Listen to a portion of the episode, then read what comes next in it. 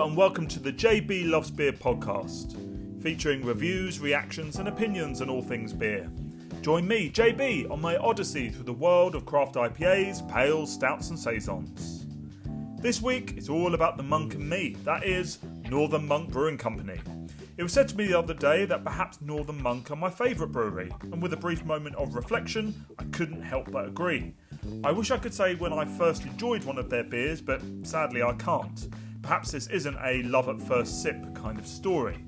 But I would hazard that a couple of years ago, when Monk made the movement from small 30, 330ml cans as part of their core range towards more adventurous tallboy brews as part of their Patrons Project range, that the love affair began. Great beer, great can art, and great collaborations are what it's all about. Not that there is anything wrong with their core range. In fact, I can be heard drawing deep from them in this first segment a live review of the old Flax store in Leeds, home of Northern Monk. Here goes.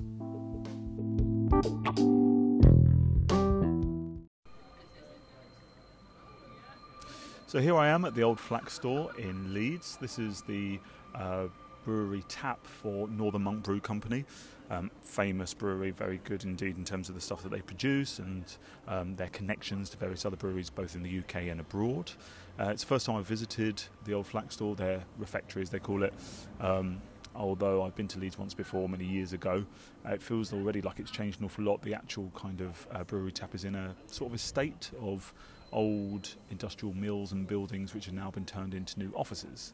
Um, the venue itself, you know, outside there's tables and chairs for people to sit in the sun and enjoy a nice pint.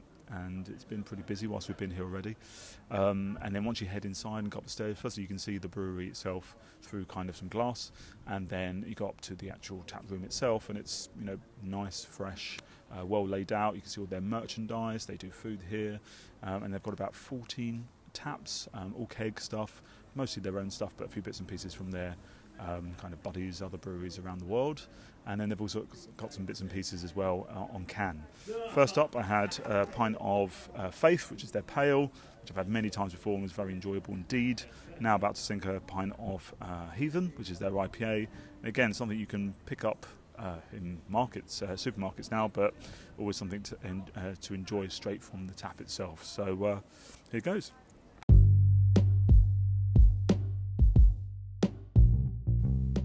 What more can I say? The old Flax store is ace.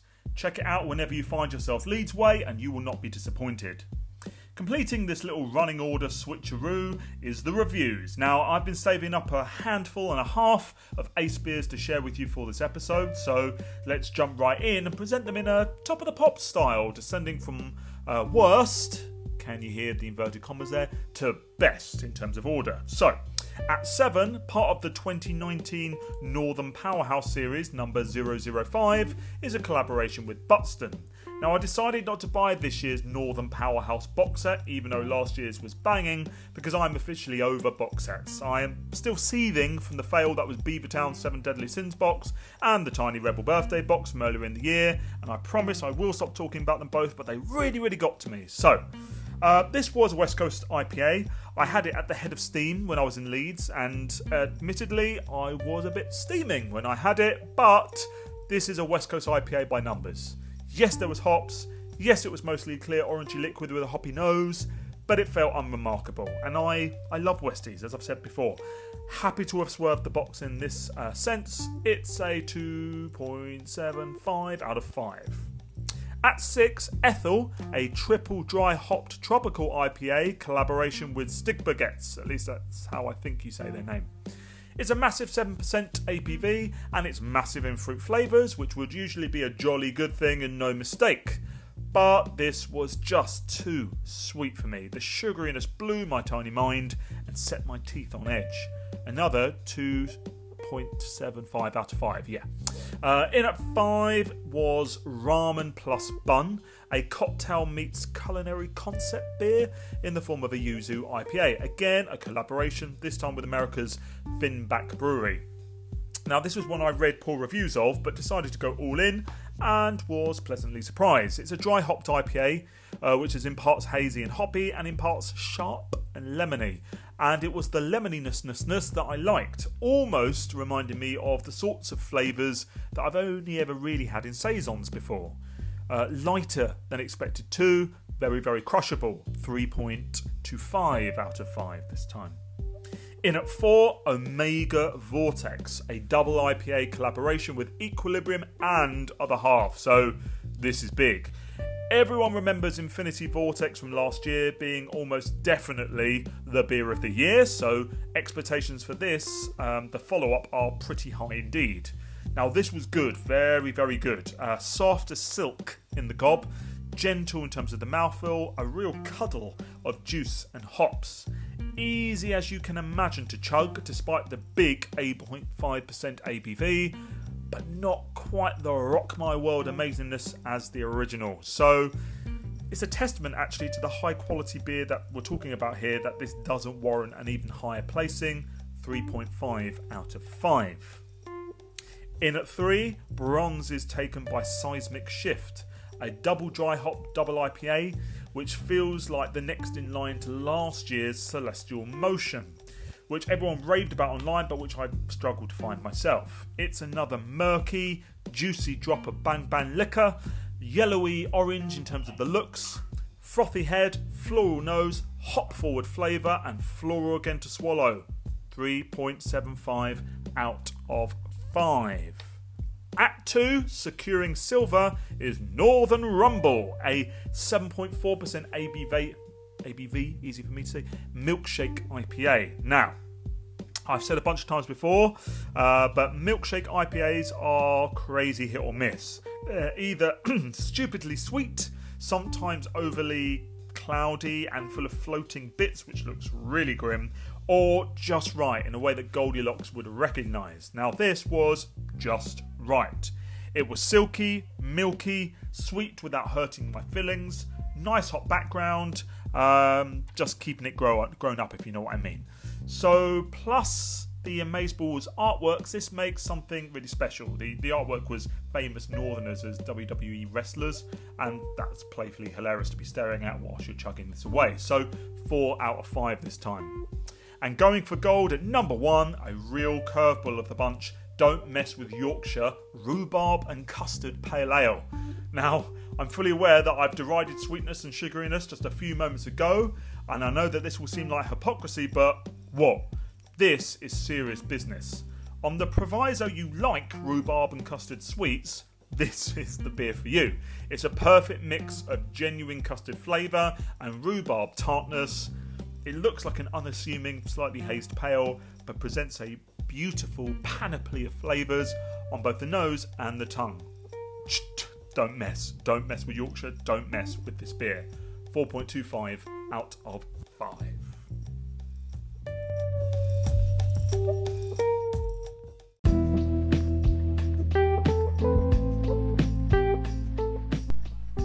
Northern Monk. Northern Monkeys? No. Monkey Northerners.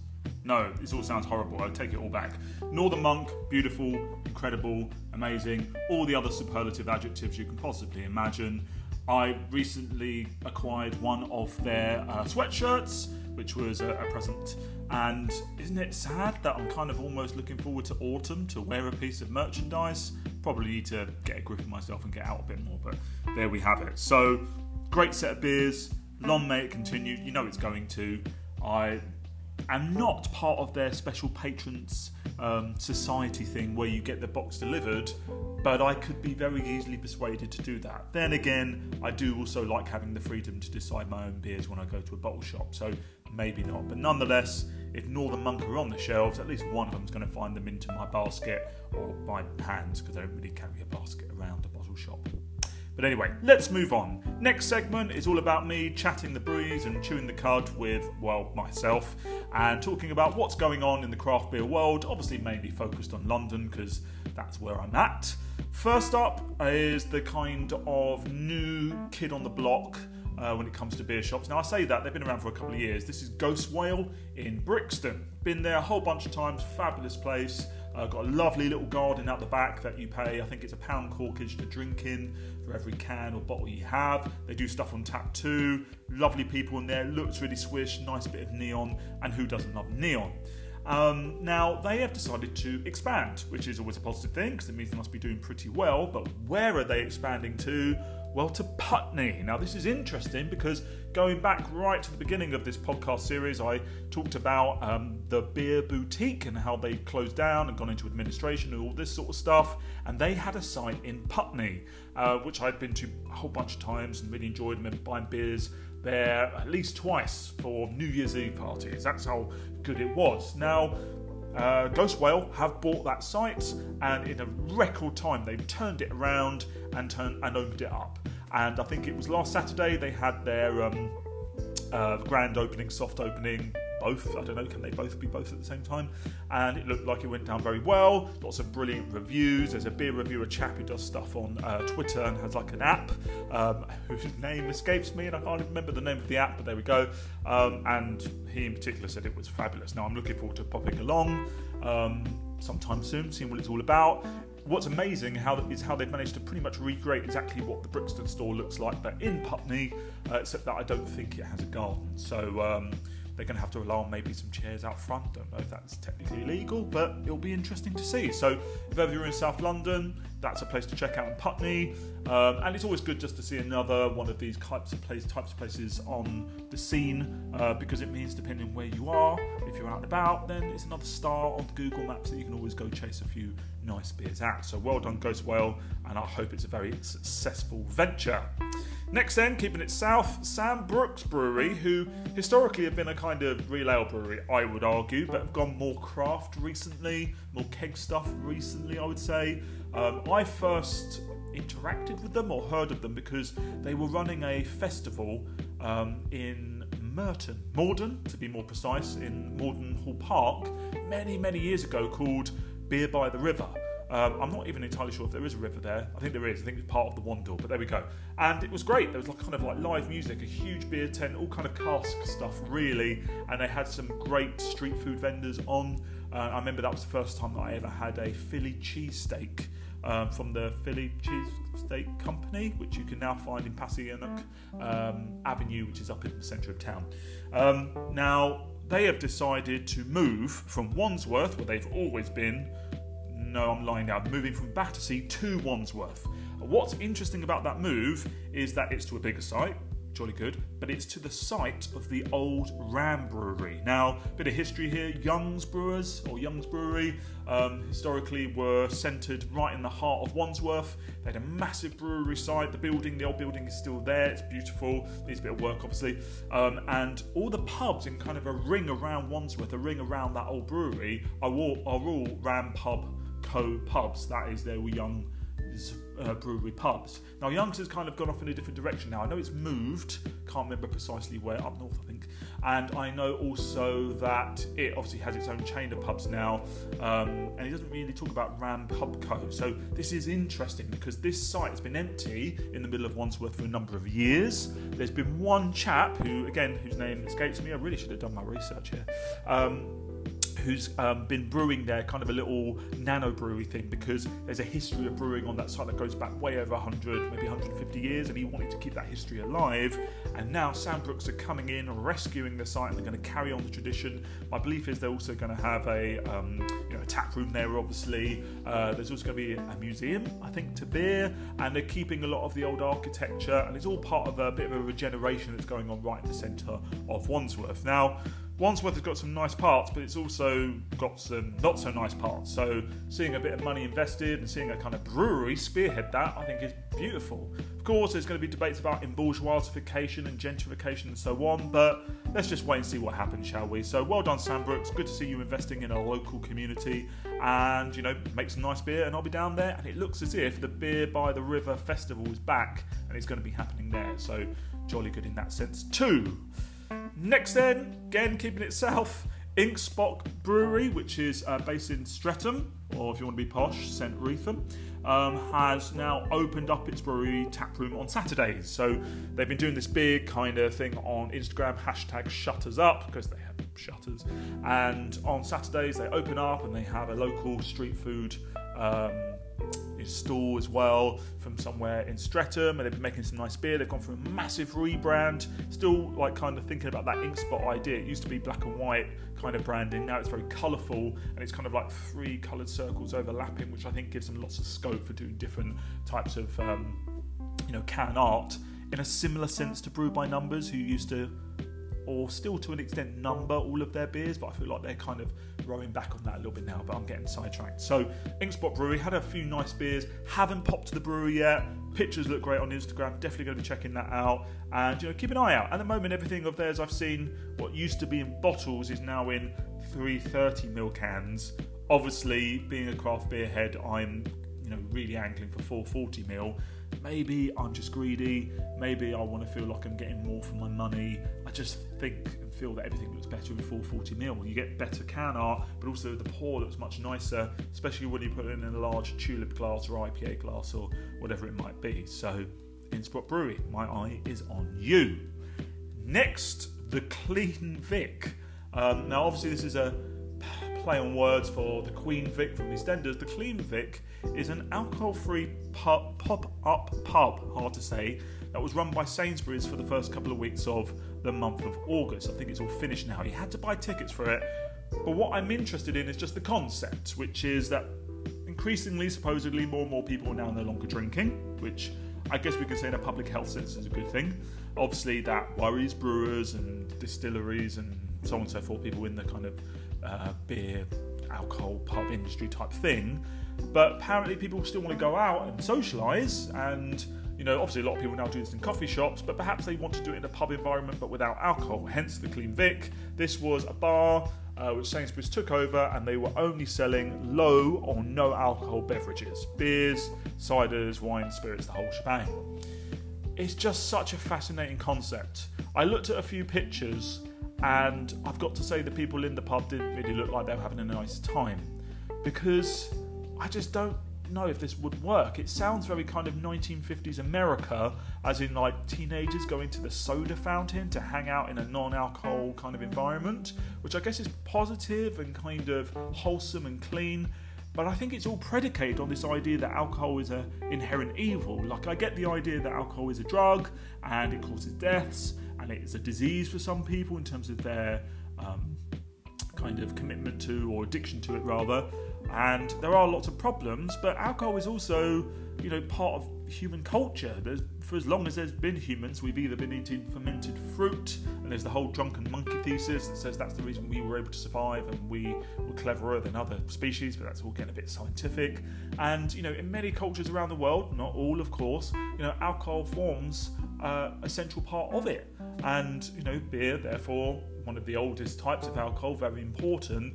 The idea take the alcohol out of the drinks and you can still replicate the environment, it can still be as fun and so on.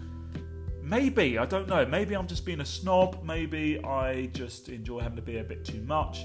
I just don't know whether I would be motivated to go out and sit in a room with a bunch of strangers to drink essentially soft drinks. Um, you know, people today increasingly are drinking at home or choosing not to go out. The nighttime economy supposedly is in, you know, perpetual recession. Are people going to want to stay out to two in the morning to drink a soft drink? I, I just don't know. I mean, at the beginning of this year, when I do um, sorry, when I did um, dry January, I had a lot of alcohol-free beer. I've got to admit, it's getting better. Uh, my partner also, when she was uh, pregnant, had a number of alcohol-free beers, and I tried those as well. And it was interesting to see how, even a very short period of time, it went from tasting awful to tasting quite good. But it's still not quite there, and again, I just don't know if there's going to be the motivation to get people out of their homes drinking this stuff when they could just stay at home and have a nice cup of tea or coffee, for example. But who knows? Right, we'll just we'll, we'll watch that space, see what happens. Who knows? Maybe in a couple of years' time, JB loves beer will be JB loves alcohol-free beer. Who knows? Final thing worth mentioning, I'm doing this all the top of my head, is uh, recently there's been two big beer festivals in London. First be GBBF, Great British Beer Festival, which is run by CAMRA, who I've spoken about before in not so positive sense uh, because my experience of it was quite odd, weird, boring. Um, and then there's also been the London Craft Beer Festival, LCBF, which looks fabulous. Now, I didn't go to either of these, but I'm purely going on social media here Twitter and Instagram, and they both look like they've been very fabulous experiences. Firstly, GBBF has gone, undergone a bit of a facelift, still lots of cask Still lots of CAMRA type people, still lots of like traditional pub games, which is good in its own way, is important. Relay is important, of course. But for the first time, there was a keg bar, there's people doing stuff in cans, and a lot of more kind of craft breweries in the UK were there, were represented, and it looks like it's gone down an absolute treat. At the same time, it's got to be mentioned that um, there was decisions made by CAMRA at this festival that they weren't going to have any sexist, misogynistic, racist imagery in any pump clips or any advertising, uh, which causes a lot of controversy for some reason. Don't know why on earth you'd want to look at these things because you get this group in kind of CAMRA who are very reactionary and feel that all of this stuff is just a bit tongue-in-cheek, kind of cheeky fun, kind of seaside postcard type thing it's not. There's no space for it. Surely beer and alcohol in general, or pubs in general, and festivals in general, should all be about inclusiveness, bringing people together, having a nice time. You know, putting your troubles at the door, not talking sort of you know politics and racism and religion, and all this sort of stuff. But they made the decision not to have it. Also, they decided to um, name their charity of choice to be an LGBTQI plus charity, which I think is you know very progressive for them. So all very positive moves, and lots of the kind of beer people on Twitter and on the Beerstagram reported very positive things about it. So maybe next year, maybe I'll go there. Maybe, you know, not that I'm saying I'm important, but maybe it'll be enough to entice me back as a consumer. LCBF, you know, for a number of years now, looks like it's been doing really, really well. This year looked as if it was perhaps the biggest yet. Um, some really nice beers flowing there, really nice breweries, lots of American breweries. I know it's ones that you don't normally get over here, so uh, you know, got not to get there. But maybe again next year. Obviously, I'm now setting myself up to go to lots of beer festivals. But if I have the time and the pennies, what better way to spend my time and pennies? But there we go. Good stuff.